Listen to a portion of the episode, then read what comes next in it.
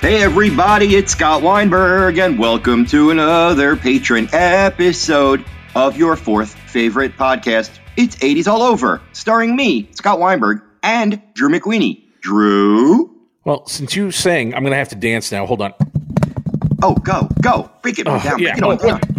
Oh, oh man, if you could have seen that, that was amazing. Dude, how do you, your worm is, it gets better every time I see it. That's what it sounds like when I do the worm. I am doing it very wrong. Um, hey man, what's going on? What are we doing for this bonus episode? Oh, you should we kibitz first? All right, let's kibitz. How are your children? Uh, they're good. They're here this week, and they uh, they are desperate to uh, appear on the website in some way. So if there's video content this week, and I think there will be, uh, they'll probably run through the background and scream. Yeah, you know, I never signed off on that video content. I just l- logged into Patreon one day and I was like, "Oh, we're putting up video content now. What can I I could take you like I could do a video of my closet full of VHS and old cassette tapes." that would be amazing. What is it that we are covering this week on this patrons episode? Well, it's time for another mailbag. We haven't done one in a while, and clearly from the response, the moment we brought it up this morning, you guys want one. So, uh, yeah, mailbag all over. Uh, I have some on Twitter, and then Drew has some from Patreon. Patreon. So we're going to alternate, and so that way we spread the love to as many listeners as possible. Our friend Brian Skutle, S K U T L E, a longtime listener. Whether it has been how a particular movie landed with you upon revisiting it, or the logistics of the show, what has been the biggest surprise for you upon doing the show? Okay, what what what's been our biggest surprise, Drew? Or your Um, um, our not our collectively.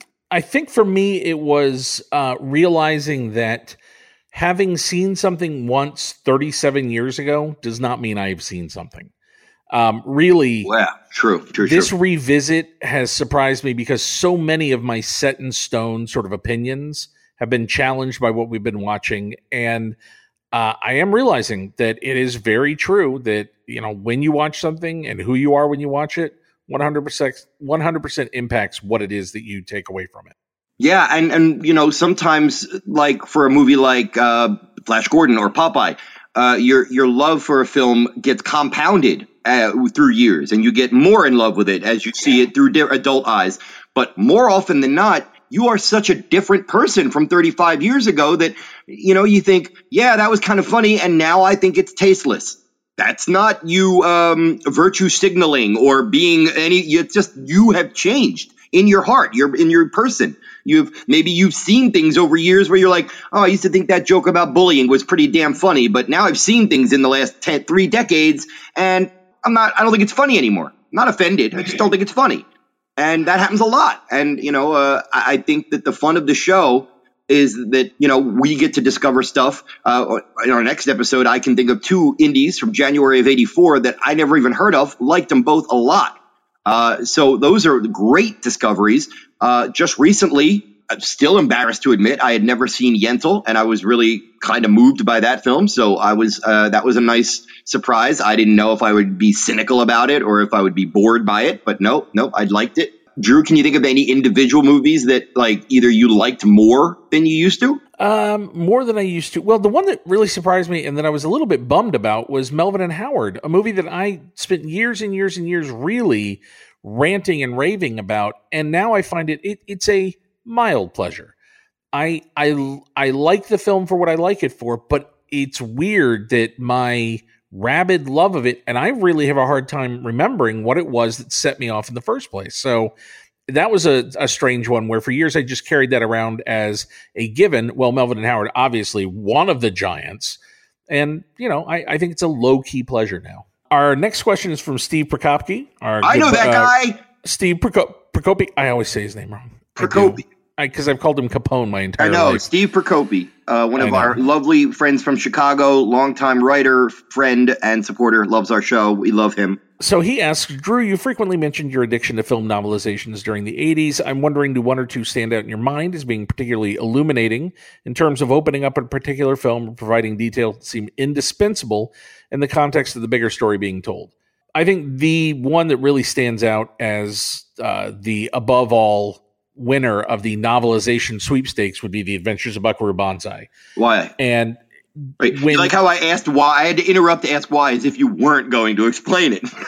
well, and I think and I think it's it took me. I I recently bought it again. Is there a lot of stuff in it that's not in the the final film? Hundred percent, and more than that, what it does is it sets it as it's novel number 37 in a pulp series. So throughout the entire book, there are footnotes that refer to other adventures in the Buckaroo Banzai universe.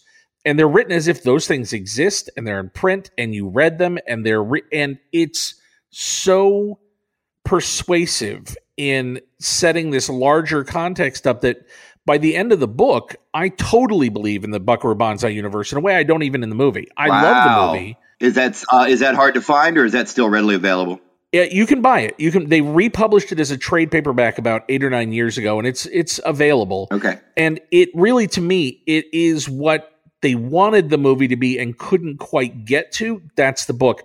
The other example is The Abyss, where Orson Scott Card was brought on very early by Cameron to write the novel, and he wrote three chapters: one about Bud, one about Lindsay, one about um, Michael Biehn's character um, when they were children, and it's uh, chapters about the formative events that turned them into who they were.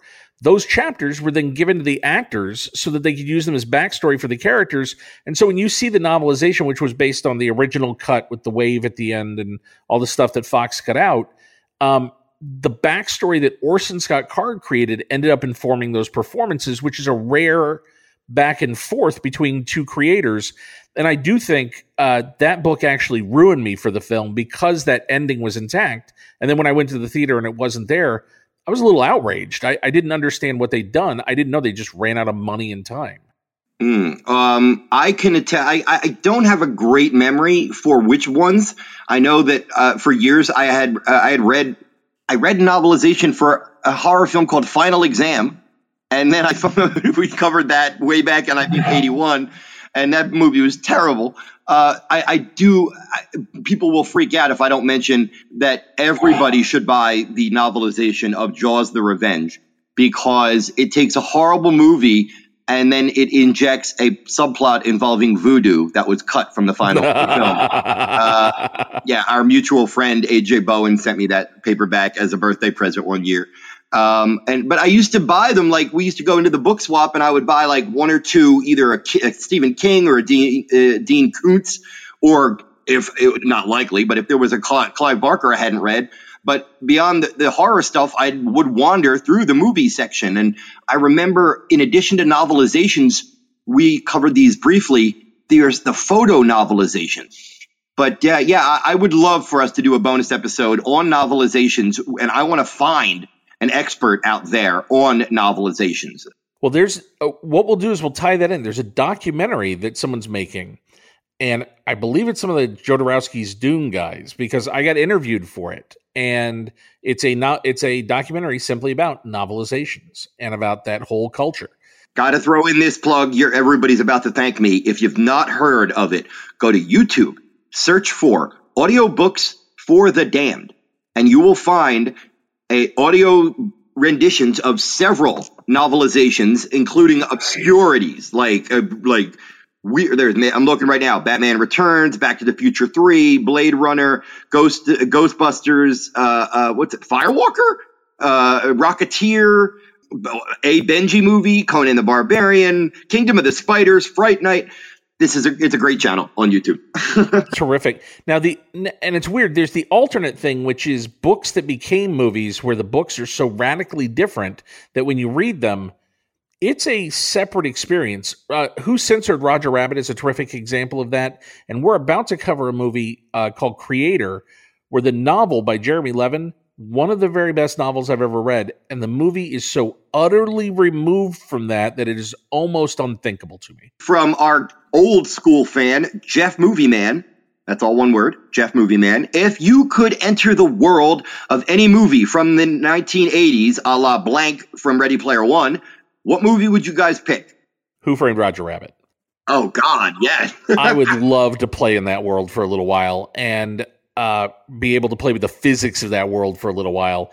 And it seems like one of those things where if you buy into that world, if you're Eddie Valiant and you lean into the cartoon thing, you get to be like a cartoon. I would love that. That would be my choice. Great. No, that's a great pick. A, a similar pick, I suppose, is I would probably make Back to the Future because I would love to spend some time with those characters in the 80s.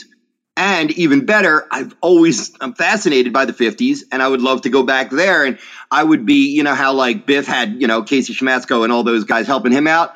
Uh-huh. I would be, I would be Marty McFly's nerdy Jewish friend. Like, yo, come on, get away from him, leave him alone. You know, like that. You know, I'd be like I like, love it. Scott Weinberg. And then, you know, at the end, I'd pop up and Lorraine would be like, Hey, Scott. And I'd be like, Hi, Lorraine. You know, I'd be like a real character. Um, either that or used cars. Wow. All right. So Zemeckis clearly. Yeah, I want to live in a Zemeckis movie. Wow. That's weird. I didn't do that on purpose.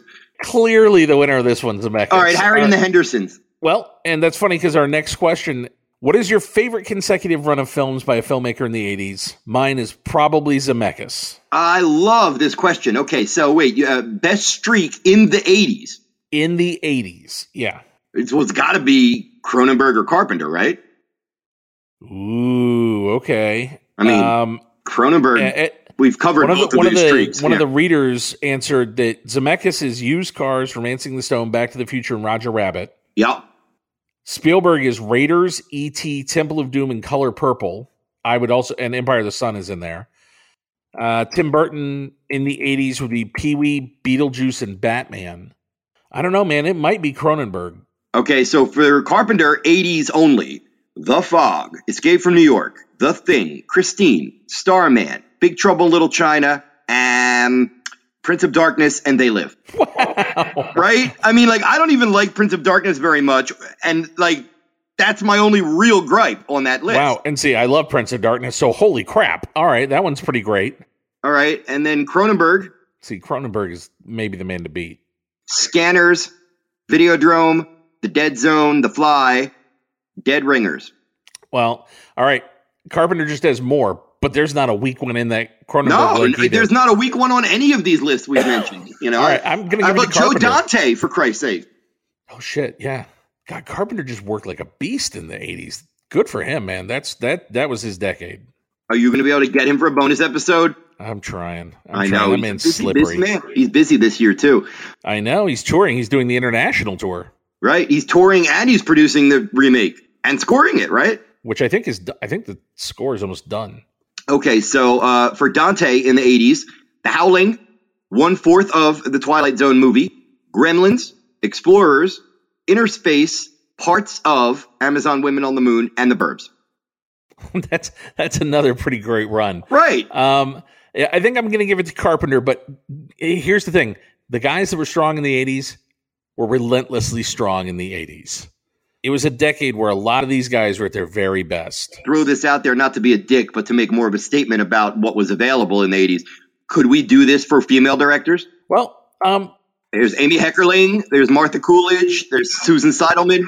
I think the the thing is it's sheer numbers. I think Heckerling it was harder for her to set things up, so it's fewer and far between. And I think that's true for um, you know, we're about to do the debut of uh, Kathryn Bigelow in the next episode. And you know, Bigelow really only worked twice, three times in the ep- in the uh, in the eighties. All strong films, but it took her a while to get going. So I think it's tough. I just think there it's sheer numbers, and that does speak to the industry, and it does speak to who worked. Mm. All right, Drew. This is from Philip underscore guest. Good old Phil guest. Which 80s film most deserved a sequel but never got one? Hmm. Can I, uh, if we're gonna, I guess maybe I'm stuck in the Joe Dante track, but I would, I would have eaten a, a rock to see an Innerspace sequel. Yeah, you know that's one of those mystifying commercial misses. We that was Warner Brothers did a uh, one of those paid sneaks for that, and it was two weeks before it came out. I remember we uh, we had it at our theater, and based on that paid sneak and based on the audience reaction, I was convinced Innerspace was going to be the biggest film of the summer. I I was sure walking out of that theater, everybody yeah, was going to. There's a sneak preview if you want to uh, sneak into 1987, a movie that Drew and I are going to gush all over uh, uh, watch re watch or rewatch Innerspace now because we both adore that movie. My, uh, whether or not it's Dante's best is debatable, of course, but I, it might be my favorite Dante. It's just wicked fun, wicked commercial fun. Uh, that would have been a cool one to do a sequel to. Um, I hate to keep going back to this, but Buckaroo Banzai was made for world building. It was made for other adventures. It was literally designed. If if it didn't fall apart at the end with Sam Jones being a, a loon, and yep. oh man, there could have been a couple of Flash Gordon sequels. Get that whole cast back. Can you oh. imagine if they had got a, a, Flash Gordon 2 with that attitude and that style? If it had been a hit and they had come back and doubled down, would have been mental. I would have loved that. What if Popeye had been a smash hit? I can't imagine they ever would have gotten Altman to, to do round two because it was so hard to birth it. But how about man. Tootsie? Why was there no Tootsie sequel? I don't know that you could do it. I think Tootsie ends in the right place. Tootsie is one of those perfect buttons. Like that ending to me. Yeah, boom. but still, that hasn't stopped producers from making oh, sequels oh, I know. to perfect comedies. I know, but what deserves one? What really? What? What? Where are the dangling threads that need to be responded to? Oh, Remo Williams, The Adventure Begins. There you go. That would have been an amazing one. Yep. Just free advice to producers: never put The Adventure Begins in your title. yeah, never never call your first film part one. You're yeah, you're paying to see a prologue. Don't do that. Don't tell people that. Um, Russ Lichter asks, I'm just curious how you guys decide the order of films each episode. Well, we start with a big raw pile of them and we divide them into there's stuff that we are going to and, and some of these may turn out to be movies we really like, but there's stuff that are just smaller titles, titles you haven't heard of, titles that are fairly obscure from one-time filmmakers and so we kind of put those up front, and then we put the bigger titles, the better known titles, the more the mainstream, yeah, more popular, yeah. Uh, but then, yeah, it's not just a, a, a, obscure and then B popular. It's also sometimes Drew will say at the last minute, "Oh, put X next to Y because they're horror films," and that'll be a good segue. Or let's break these horror films apart and do horror comedy horror. Uh, or let's bunch these three French or these three European films together, or let's put this B movie with this A movie because they're kind of similar. So that, that that part's easy, really. and I think we've gotten better at just finding a movie that we want to conclude talking about. Right. And part of it is the very simple rule of, you know, if you got a showstopper, put it at the end. So, like, if you're going to do the right stuff or terms of endearment, it seems kind of silly to do that halfway through. That's the, you know, you want people to listen through to the episode and then end on two or hopefully two or three movies that they've either seen or at least heard of and that way you know those are the three or four they're buzzed about when they're when the episode ends you know. You know every month it's just it's a fresh challenge and and it's a weird lineup and you just try to make it sort of feel like it works in some way that flows like a show. Oh i got a good one. Big tom underscore 79 which 80s pop song do you hear nowadays and immediately associate with a movie? Ooh. And we will build this dream together, standing strong forever. Nothing's gonna stop Drew. Nothing's gonna stop Drew now. If that doesn't remind you of Mannequin, you were not born in the 80s and you are lucky. uh, that that uh, song was everywhere from Mannequin. Everywhere. So I guess they're looking more for like a song that got stuck in a movie as opposed to a song from a movie, like a particular written for a song. I don't know. Who cares? Yeah, because like you know the Purple Rain soundtrack and stuff oh, like that. yeah, no, that's that's that's gigantic to me. But if you're just talking about, you're right because Purple Rain goes beyond the movie. When I think of when I hear a Purple Rain song, I don't necessarily think of the movie. I think of me having that cassette. Bum bum bum bum bum bum bum bum bum bum bum bum bum bum Neutron Dance. Oh God, yeah. I hear any of that, I think of Eddie Murphy, and it's over. The heat is on. Yep, heat is on. Boys are back in town. There's a handful of films that just remind me of that early burst of holy shit, we all love Eddie Murphy. That's Bruckheimer right there. That's what that is. Um, okay, Drew, I am the man who will fight for your honor. Oh yeah. Now see, there's a whole school of songs that I have disturbing relationships with because they they were the closing credits of movies that I had to clean 150 times while they were at theaters. We'll live forever. every single usher at our theater could lip sync every word to We did it all for the glory of love. That one?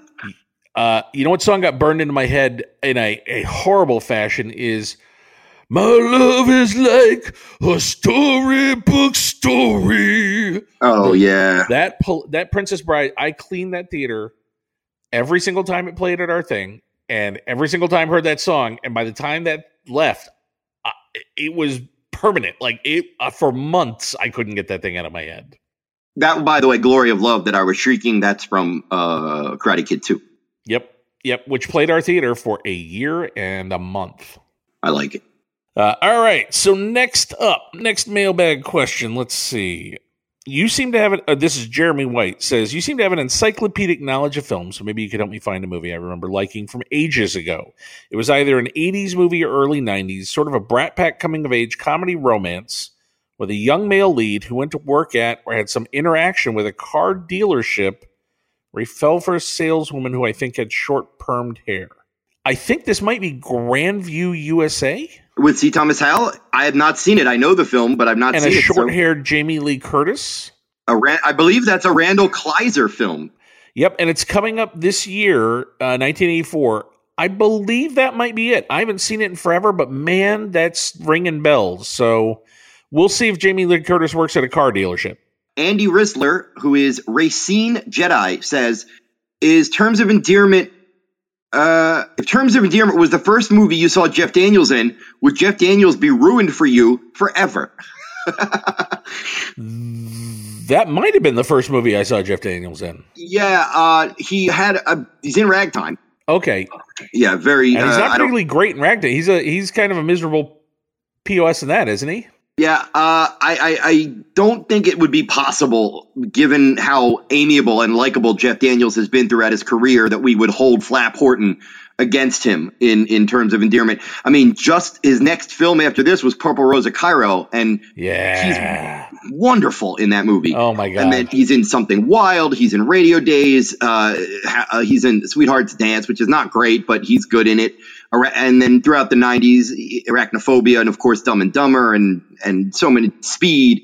Um, The only way that people could have hated Flap more in terms of endearment is if they'd done like they did in the book.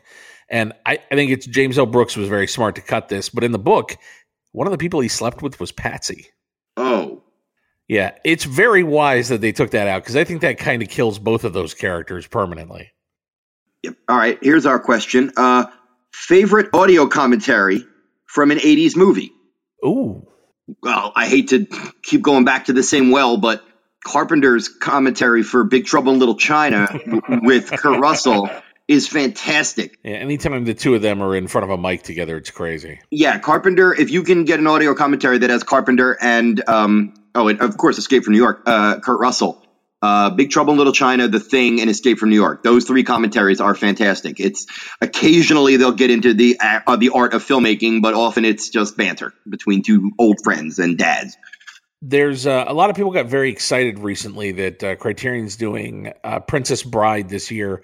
That was actually a very, very old Criterion. Pre- it was like early 90s was the first time they did it. And the commentary on that's pretty terrific. There's a lot of stuff that I did not know until watching that about like uh, Andre the Giant, for example, uh, having to learn his role phonetically because he didn't speak fluent English. So a lot of what he says in that movie he doesn't totally get, which makes that performance I think even more wonderful because he's so good somehow. Um, but there's a lot of little information about the movie in that. Um, and there are some truly great 80s commentaries. I think my favorite would have to be the one that the podcast 80s All Over did for a movie called Popeye. Oh, That is terrific. Just packed with those information. guys, and I'm tired of them. I think they're the best. No, that one who keeps singing, he should shut up. Oh, Uh, all right. So uh, let's see. Next one here. I meant to ask Scott when we had him on Kill by Kill, but completely forgot. What defines 80s horror for you two? Is there a through line that connects the genre at the time, or was it just a high point in the cycle? That's from Patrick Hamilton. yes. And check out Kill by Kill podcast. We uh, did an episode where we discussed the first half hour of Commando, uh, which is a lot of fun.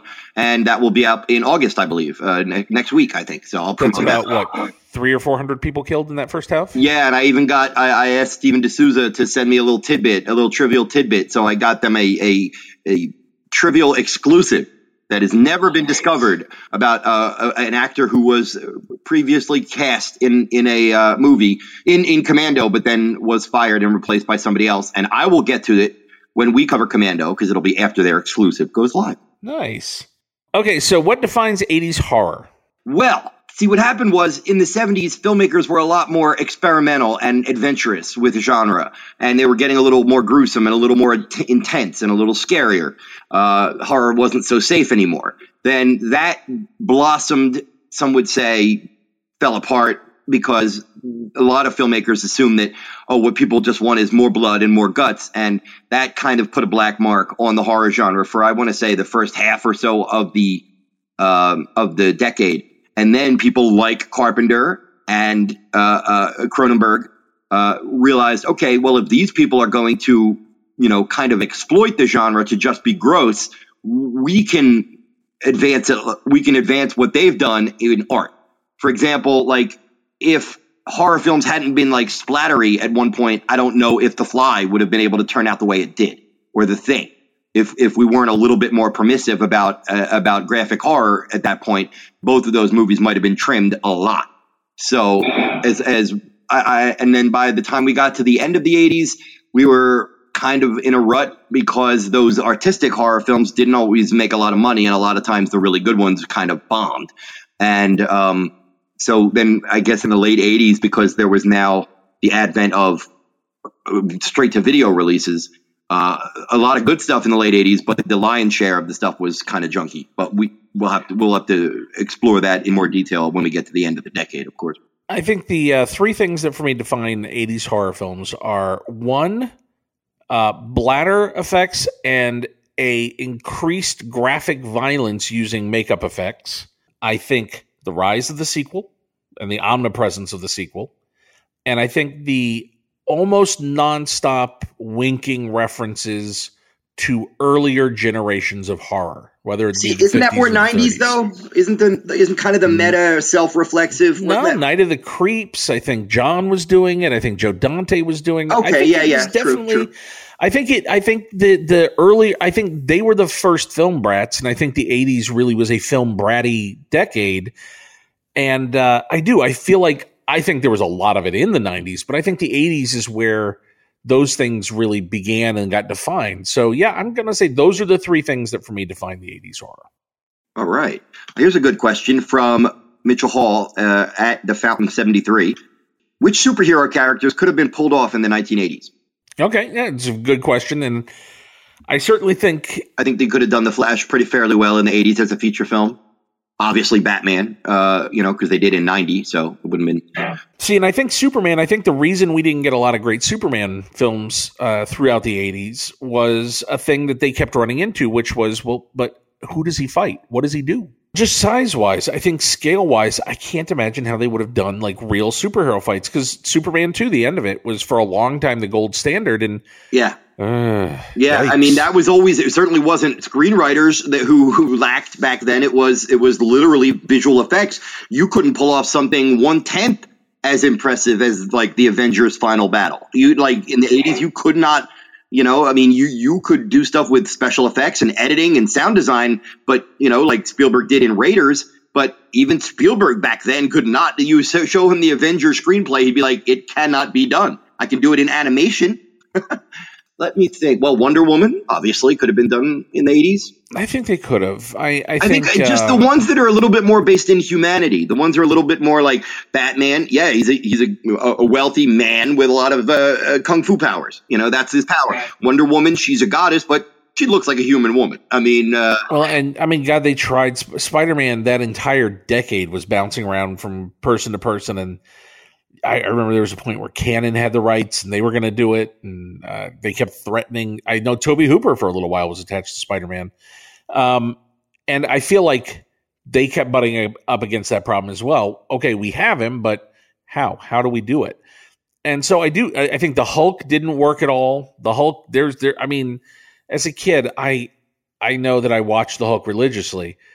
I I look back on on the television show now, and it's startling to try and sit through one. Um, I was starved for this stuff when I was a kid. I mean, and it is all it. I mean, it is the same thing every episode with very little variation, and weirdly dark and and grimy and adult in ways that I did not remember or didn't get when I was a kid. I, I would be uh, curious to go back and watch some of the old Incredible Hulk show if I wasn't uh, n- drowning in 1980s films. Uh, see, I think Black Panther you could have pulled off. I think you could have done it because it's it's human scale. I think the thing would have been though that there there just wouldn't have been anybody just like the otherworldly one, the super the super high tech ones. Like I don't you know I don't know if you you couldn't do Thor properly back then. I don't think. No. Uh, yeah. It would have been Masters of the Universe. Like it would have been well, which the first Thor film feels like a remake of Masters of the Universe in some ways. Yeah, the problem is when you don't have access to good effects eh, because technology is limited what you have is you're relying on costumes and and location settings you know like the visual palette on the screen. You have everything has to be in camera and a lot of that stuff can date. And 10 years later you're like i don't think anybody's going to look at thor ragnarok in 10 years and go god that's ugh, cringe. It, it still it works because now we have the the visual tools to create these characters there is such a collision of styles and attitudes and things now that dating is going to get weirder. Culture moves both faster and slower in some ways. It's yeah, it's very weird now. I don't know what's going to be dated or how it'll be dated. Um, okay, so uh, a gentleman named Tom says you've recently said that in 1983 and Star 80 specifically, you've reached the end of the 70s. With that in mind, when and with which film do you believe the 80s ended? And see, I think this is a good, I very strong question. I certainly think um, movies like the Addams Family series or the Men in Black series feel to me like '80s films that just happened in the '90s that very much still feel packaged and and high concept. Hook is an '80s film. What movie ended the '80s? Scream. Scream ended the '80s. Interesting because you feel like it's an evolution past where the 80s was into something new. Yeah. I mean, I, I, guess I'd like to be asked this question more when we get to like 88 and we're closing and we're getting near the end.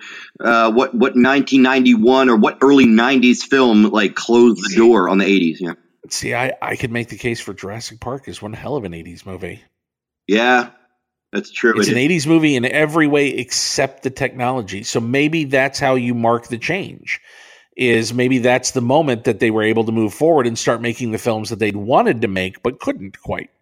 Right. And and I think Scream not just for horror, but I think I think Scream kind of elevated almost the collective intelligence of moviegoers because now they're watching a movie in which characters are aware of movies and that that alone whether you like horror or not that that uh, trick that gimmick struck a real chord with people they like that uh, I like it, and that's why I think a lot of people like Cabin in the Woods too. They like movies that, uh, when they do it well, reference other films because then it's like oh, we're all in on the joke. I get it. Yeah, that's what I think this whole film bratty generation did was, you know, the there's a reason that these movies feel like warm blankets, you know, like Raiders of the Lost Ark or Star Wars, and it's because they had so much of this stuff in their DNA that now they're sharing it with you. And I, I do think that that's what it is. Is there's that that sense that yeah, you've seen everything I've seen, so now let's go one step further. Peter J. Mars wants to know who's your favorite '80s movie star whose career stalled after the '80s for inexplicable reasons. Anthony Michael Hall. Yeah, okay. He had, a, he had a comeback when the Dead Zone hit, but I always thought of the Brat Pack. He was probably the the actor with the most versatile p- potential. Uh, yeah, the guy that you thought was going to be making movies forever. Um, Yep. Uh, uh, Whatever happened to that Robert Downey Jr. or that Tom Cruise? I know. If only, if only they had stayed the course, man. Well, we we we'll cover this in the next episode a lot, but I do have a lot of affection for Robert Hays, who chose terrible movie after terrible movie, and he has a, had a long career, but you know, not as a headliner so much. So there's another one, Robert Hays. Okay, I'll say I'll, I'll tell you who I wish had made movies uh, and was still making movies nonstop and had been given a chance to be a mainstream real star actor. I, I want to know what Jenny Wright could have done. I think Jenny Wright gave so many good performances in stuff that didn't always even demand her best, but she was always so interesting. And I, I really wish this town did not ground her up because I think there there was something special going on. Yeah, most people know her from Near Dark. Yep. Near Dark or uh, World According to Garp. I mean, you know her whether you know it or not. You know who should have had a much bigger career? Melinda Dillon. That's who. Yeah. Like always worked, always busy, but you know should be I it should be a household name. And you know what? Dee Wallace as well. What ha- I mean, good God, Dee Wallace. You know, it's like I, I have no idea who represented these women, but they did not advise them in their careers properly.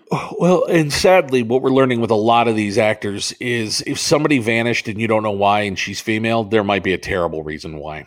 And that is the sad truth about many of these stories lately. All right, so uh, there's two questions here that I see, and I'm just looking at the screen, and I'm going to combine them simply for my answer. You don't have to. But one person, Rory Stevens, asked, What's the worst family or children's film of the decade? And another person, Zach Torbeck, asked, Which movie toward the end of the 80s, like 88 or 89, are you guys dreading the most to rewatch? For me, oh, I know your answer. Yes. And I, and dude, the more I think about it, the more it's I'm not a kid's it. movie, though. Well, okay. I, th- I think they sold it as one, unfortunately. It's garbage. But yes, I agree. The Garbage Pail Kids movie should never be viewed by children or adults I'll give you guys a little spoiler. If you're hoping to get to what is it, 87, 88, and and find that me and Drew both have a, a, a weird affection for this movie, sorry. No, oh, I'm terrified. I'm terrified. I worked at the theater when it was played, and um, there were very few films that made my skin crawl when I walked into them every time. That one did it. And you know, this kind of goes. There's another question here that I, I'm going to throw out and I, I want to address this because I, I hope people realize that we don't ever walk into anything gleeful about beating the crap out of a movie. This guy asks, how many times or how many people have written in crapping all over your favorites, like how you sometimes do to others' favorites? And I'm going to warn you, and guys, there's plenty of you who love movies that we're going to talk about over the course of the rest of the series, and we're going to get to them, and we're not going to love them. And in some cases, we might really dislike them. But please don't ever take that as me crapping all over your favorite because A, I don't know it's your favorite. And B, I don't I'm not trying to do that to you. If you love that movie, I mean it sincerely. Love that movie, man. I don't think either of us have ever tried to talk somebody out of liking a movie. And um, the difference to this gentleman, and thank you for listening, the difference is like we offer up an opinion on our show. We don't interject into your conversation and say you're wrong for disliking or you're wrong for liking Megaforce. Hell, we had on Cargill who loves Megaforce. And that's the point is we do understand that like when we talked about Krull, some of our best friends love Krull. I get it. And and I am not in any way saying my best friends are wrong or terrible people, but I think we present our case for where we believe the films land in terms of the the how well they've aged, how well they worked in the first place, and we're trying to be honest and clear-eyed about it love is love, man. You you might love something for a million reasons that have nothing to do with that movie. And that might have to do with when you saw it who you saw it with and the experience you had. Another key point is just because we assert something as if to say, Drew, this is crap. Do you agree? I agree, it's crap. Those are not facts. They sound like we're asserting facts because we're film critics and we're sharing, but they're still just opinions. you know, they are just, no matter how firm we are with an opinion, it's still just an opinion. And if you listen to us trash Megaforce and you're like, well, I still like it, great. When you say how many people have written in crapping all over your favorites, like how you sometimes do to others' favorites, don't think of it that way. Think of it as if you hear us talk about something that you love and that we didn't, please reach out and tell us why you loved it. I would much rather have that conversation with you. I would love to hear why you love that movie that we didn't love that's that's the way to approach it, man. It's never about crapping all over your favorite thing. I would love for you to come back and convince me that there's merit in something I didn't see. Uh, from Joel's Truth, especially considering the circumstances of the year you are covering right now, have you ever thought about doing a 20 hours I want back list for each year? I used to do those for uh, for my year end lists, and I quit and I'll, I'll tell you why. Because even though we we do definitely talk about films that cause us pain and uh, that are difficult to sit through, and man, there there were some winners this year. Uh, we definitely just just earned some of that money. Um, I'm not going to do that anymore, and I think it's because once we've talked about it, I'm done talking about it. I don't want to go back and kick something again. And and this kind of speaks to that last comment we were just talking about.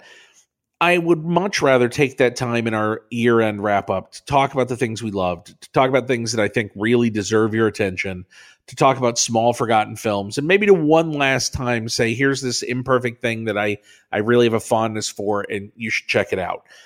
It's so much more valuable and so much more worthwhile to spotlight the good than to re spotlight the bad. All right, we're going to do a couple more here. Let's see. If you haven't, I think we've addressed this, but let's go ahead and make sure we, we nail it down here.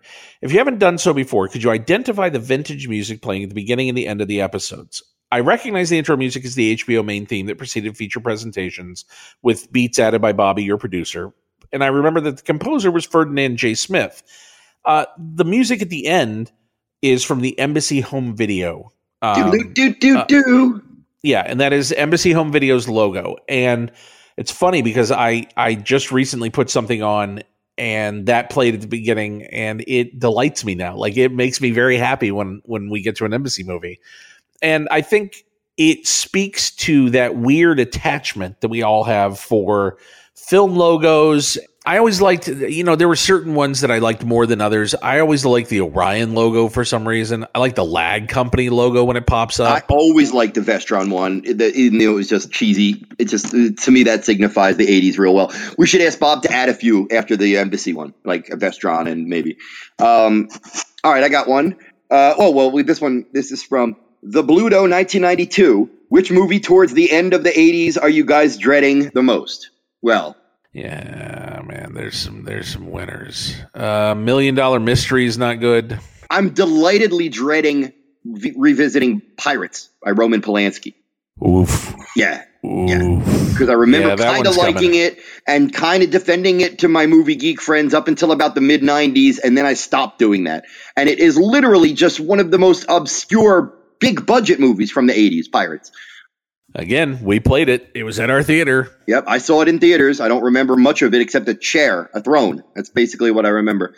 Dreading, kind of dreading Loverboy because I definitely like that one.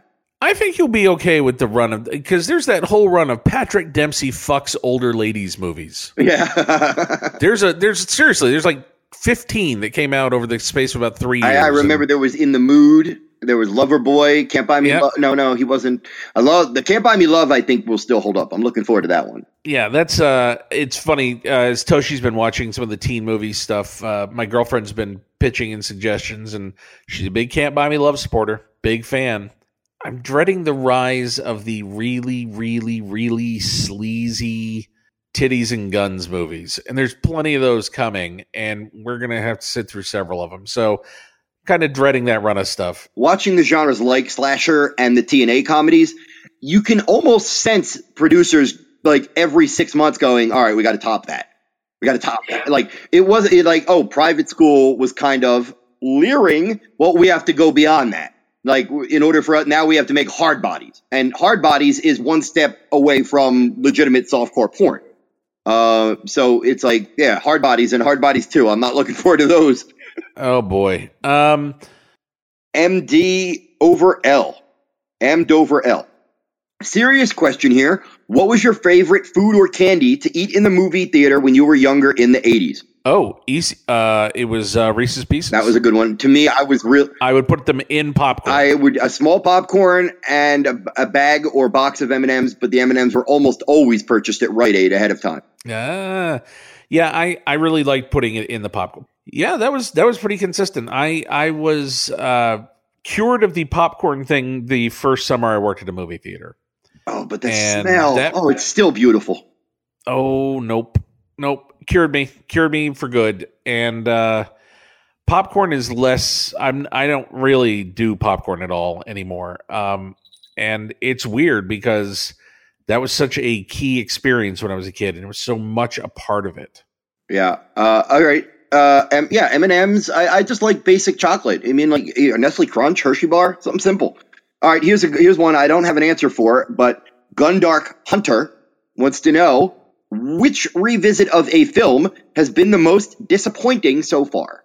Uh, I'm gonna say for me, I was really hoping that this time around it would finally land and the I would be able to say I defend it and I believe it's good and here's why, but nope, I am finally off trying to even come up with a moderate defense for John Avildsen's neighbors. Oh, I tried, man. I wanted to believe. I've be, and part of this is because that book by Thomas Berger, the guy that wrote Little Big Man, it's a good novel. There's something there, and there's something in the script. And I want to believe that Belushi and Aykroyd made it work in spite of Avildsen, even knowing that they didn't. And every time I go back, there, you it, know what? There's another good bonus episode in uh, "Good Books That Became Bad Movies." yeah, yeah. because I, I mean, like I can imagine you're a novelist and your book is optioned. Yay! And now, oh my God, movie stars and the director of Rocky are making it. Oh man, am I lucky? And then the movie comes out and it's garbage. And now your book has a stain on it that it doesn't deserve. No, I think that one for me, and it's because I really each time have that same terrible dream that I'm going to figure it out this time, and now I'll be able to prove no, no, there's something there. yeah, and, but, but I think that speaks to what film people like you and I, most film critics that we know, well, every film critic we know, and most film critics in general, is we want to champion. We want to say, oh my God, The Survivors is underrated, or Used Cars is great, uh, or, or Reds, watch that, you know, which is great, or Terms of Endearment, which are great celebrated films that don't get talked about much anymore. Has there been any horror stuff we've done that you you this time around just went, ugh? Not really. The Beyond, maybe a bit. I, I remembered. The, I remembered liking The Beyond a bit more than I did uh, recently, and it might have been just because I was in like you know the Fango fourteen year old kind of min- mindset, which is, dude, it's gross. It must be awesome. I, I still like it. I just don't think it's great. Uh, this guy asks, Ali Escoy, Exoy asks, will certain movies that were never officially released, like Nothing Lasts Forever, be covered on 80s all over? And the answer to that is not in the main body of the show. There may be moments that we talk about films that are worth talking about, but that didn't get an official release. For example, there's there's one that I will debate this as we get closer, but I th- I feel like we should make note of Henry Portrait of a Serial Killer, but it really trickled out. It was one of those movies where there were reasons that it just didn't come out in theaters or on home video for a long time. Well, But- yeah. I mean, I think I, I think we're in agreement that that film was. De- we're definitely going to cover it's, that movie. It's an 80, Uh, it was made in the 80s. There's no question it was made in the 80s. It really didn't get an official release for a long time. But so there's cases like that. And the movie that you mentioned, Nothing Lasts Forever, I think we'll probably make note of because it's a movie that became famous when it showed up in Leonard Maltin's movie guide. And anybody who would go through the movie guide would see Bill Murray and Christopher Guest and all these giant stars that were in it. But what the fuck is it? Like Nothing Lasts Forever, I didn't get to see until I was represented out of New York uh, by a guy named Jason Fogelman, and one of his clients was Gary Weiss. And I just said, "Can I? Can you get me Gary's movie?" And he did. Um, and now, thanks to Turner Classic Movies and thanks to that movie en- ending up back in rotation, it's out there. You can find it. If you want to see Nothing Lasts Forever, you can see it. But for a long time, it really only existed in Leonard Maltin's book. And I know growing up in the 80s, I was obsessed with it because you couldn't find it. So yeah, we'll mention that, but it'll be a special mention. It won't be in the body of the show. I, I believe we have covered some films that. I mean, Return of Captain Invincible. I don't think Mo- Movie Madness, National Lampoon's Movie Madness, got a, a theatrical at all. I don't know. Uh, it got a very, very limited. And so look, You and the, the weird part is you could have better luck finding out about like um a missing soldier from 80 uh, 1982 France. Like you could dig up records on people that are easier to find than the release date for Megaforce or these things are tough to nail down. But yeah, I, I think we will, but I, I doubt you'll ever see it in the body of the show. We'll always make special mention if it's something that didn't get a theatrical release because there were other ways to hear about these films and they did become sort of objects of obsession for us. Heavy metal was one for a while. Yeah, I mean, you know, that that movie's release, uh, home video release for a long time was hung up because of music rights. I and- never saw it. I missed it a couple times on HBO, and I knew it existed, but it would never be on home video because of music rights. And I, I for like probably twelve or fifteen years, heavy metal was this this missing movie, and then and then I was able to see it. it wasn't that great. So yeah, you'll you'll see some of that stuff. Here, here's a good one. I only have two left. Uh, this is from Mike Thompson seventy eight. Whose career are you guys most interested in tracking as the 80s progresses? Tom Cruise, Tom Hanks, or Arnold Schwarzenegger's? All three had major successes in the 80s, but different types of movies. I, I, can't speak for Drew, but I think tracking all three of these gentlemen is going to be a lot of fun. Steve Martin, yeah. for me, is a personal one uh, that I love to track his career throughout throughout the decade because he starred in very few hits, but also very few bad movies. And and I'll take somebody who had an eye for quality over a guy who got lucky at the box office. I think Hanks is interesting because Hanks took a while to figure out who Hanks was, and there was there was a moment where he started to come into focus around Big. We realized okay it's not he's not just going to do dumb white guy comedies. Because he was certainly one of those guys like michael keaton and and you know uh, we just did uh, a dc cab. And that character that bill maher's playing is unfortunately what I think so many of these guys got shoved into in the early 80s is Why do I the, get the idea that you're going to hate you hate Bachelor Party? Why am I afraid that you hate Bachelor Party? We'll, we'll see when we get there. Okay. But uh, but there's a bunch of these early so Tom Hanks for a long time I don't I don't know that you could really call your shot that he was going to end up being who he was. Whereas I think Tom Cruise from day 1 Cruise was focused on this career where he was trying to pick filmmakers that were a little bit different and scripts that were a little bit different. And he tried to stay away from sequels. And, you know, Cruise's career to me is really interesting because when the downs hit, they are really crazy downs. And when the highs hit, they're as good as anybody's work in the decade. So it's it's it's a really fascinating ride. Schwarzenegger is an icon. He is Schwarzenegger 100%. We'll be talking about all of the uh, yeah the, I, I, don't like a lot of his movies uh, and I, I, can on occasion get tired of arnold himself but if you're talking about icons of the 80s you can't not love arnold. I mean you just like i don't love stallone that much but if you're talking about films of the 80s you you know he is an icon. He has to be track uh, cited and and you know respected in that regard. Uh, and it'll be fun to track uh, you know um, stallone stuff as well what were some of your best video store finds of the 80s movies that you took a chance on in the store knowing nothing going in the beast with jason patric would be one for me says brock anderson as a video store clerk in the late 80s uh, the the real treat for me was uh, finding st- uh, foreign titles that had not gotten American theatrical releases at all. And that's how I started to really get twigged to some of the stuff that I love now. I'll never forget. I was uh, working in a place called Rent a Movie in Tampa. A guy came in one night and he was looking for a movie called Wheels on Meals. And I kept thinking he was saying it wrong. And I'm like, dude, are, are you sure you don't mean Meals on Wheels? He's like, no, it's called Wheels on Meals. I promise. We had it. It was not in. So he didn't go home with it. He came back the next day. I ended up taking it home because I was so curious after hearing the title. And that was my introduction to Jackie Chan and Sammo Hung. So that was a real eye opening, holy shit, what's happening here moment for me. Uh, well, I've, I've talked about it a couple of times and I'll say it again. Thom Eberhardt's Without a Clue. That one I just rented on a whim and fell madly in love with it. Uh, I just randomly, out of nowhere, thought of some obscurities. One called Psychos in Love and the other called Eat and Run. I. Yeah, I, I I miss being able to find stuff on video, but that was more common. And the 80s was where I began my habit of, all right, I'll see that one on video. Okay, I'll make sure I see this one in the theater. And really got used to that sort of delineation for a long time. Yeah, yeah. Oh gosh, it's hard to just tr- think back. I mean, like you'd you'd grab if it wasn't a movie that you knew from the Maltin Guide or from a magazine or from from you know Fangoria, and it was just a blind guess. I mean, you'd more often get stuff like Demonoid. You know, that was you'd just be like, you know, it's like rolling the uh, spinning the roulette wheel, and it goes Demonoid. You know, uh, there was, you know, you would find your little treasures. I mean, Sleepaway Camp was one of those for me. Mute Witness, not 90s, not 80s, but Mute Witness is a movie I discovered on video. Oh, okay. Here's one that we talked about that I did not see theatrically. My dad weirdly did not see it theatrically and I asked to take it home because I liked the cover. Like I just thought the poster was cool. Bronco Billy. My dad and I losing our minds for Thief. Oh, Thief, good one. Yeah, I mean, but that's the thing. It's like uh, more about half the stuff you would rent.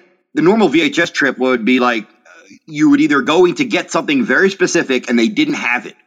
And so if you were pulling something off the shelf that you didn't know, it was like a 30% chance it'd be decent. But so many movies that we all talk about nowadays are stuff that I just randomly pulled off the shelf and said, "Oh, I like this." Um, well, the uh, uh, we've answered that one. The uh, the last one from mine is Andrew Carden, uh, who did ask us if we were going to review Hell Night, and I pointed out to him we did. You just need to listen to the end of the episode. Um, but he also asked, "What is your favorite film produced by the Cannon Group?" Probably Runaway Train. Dude, exact one I was going to go to. I agree with you. I think the best thing they ever released was Runaway Train. So cool. I can't wait to get to Runaway Train, and that's coming uh, next year. Uh, guys, thank you so much for uh, for sending these in. We love that you guys are so engaged and that we could ask in a morning and get this many by the afternoon. Thank you so much. Um, we hope that we answered uh, all of them for you. And if not, then make sure that you uh, get our attention next time. Uh, we will have many more guests coming up in the next few weeks here on Patreon. Scott's been killing it lately with some of the people he's invited. I really enjoyed the conversation we had last time with Nathan Rabin, and just getting to talk to him finally after reading him for so many years was fun. Especially just bouncing old '80s stuff off of. Him. Oh yeah, so yeah. No- Nathan, I don't know him either except through his work and Twitter, but um, I thought, well, obviously he's an established, interesting film critic. He's good enough to be on the show. But then once you read his stuff, you're like, oh no, no, no, no, this guy needs to be on the show. yeah. So thank you, Nathan, and thank you, patrons. All the uh, all the bonus episodes, we enjoy doing them, and we can only do them thanks to you. So we thank you. Absolutely. Uh, uh, as always, please spread the word, uh, share reviews, share the show with people who haven't heard it, uh, and we'll have. Uh, we're getting ready to record our best of 1983, which that might be the hardest thing we've done yet. And uh, it's a contradiction are, in terms. It's an oxymoron. The best of 1983, Drew, just without any prep. Top two movies of 1983. Possession and the right stuff. They're definitely both in my top 10. All right, until next week, signing off. Thanks.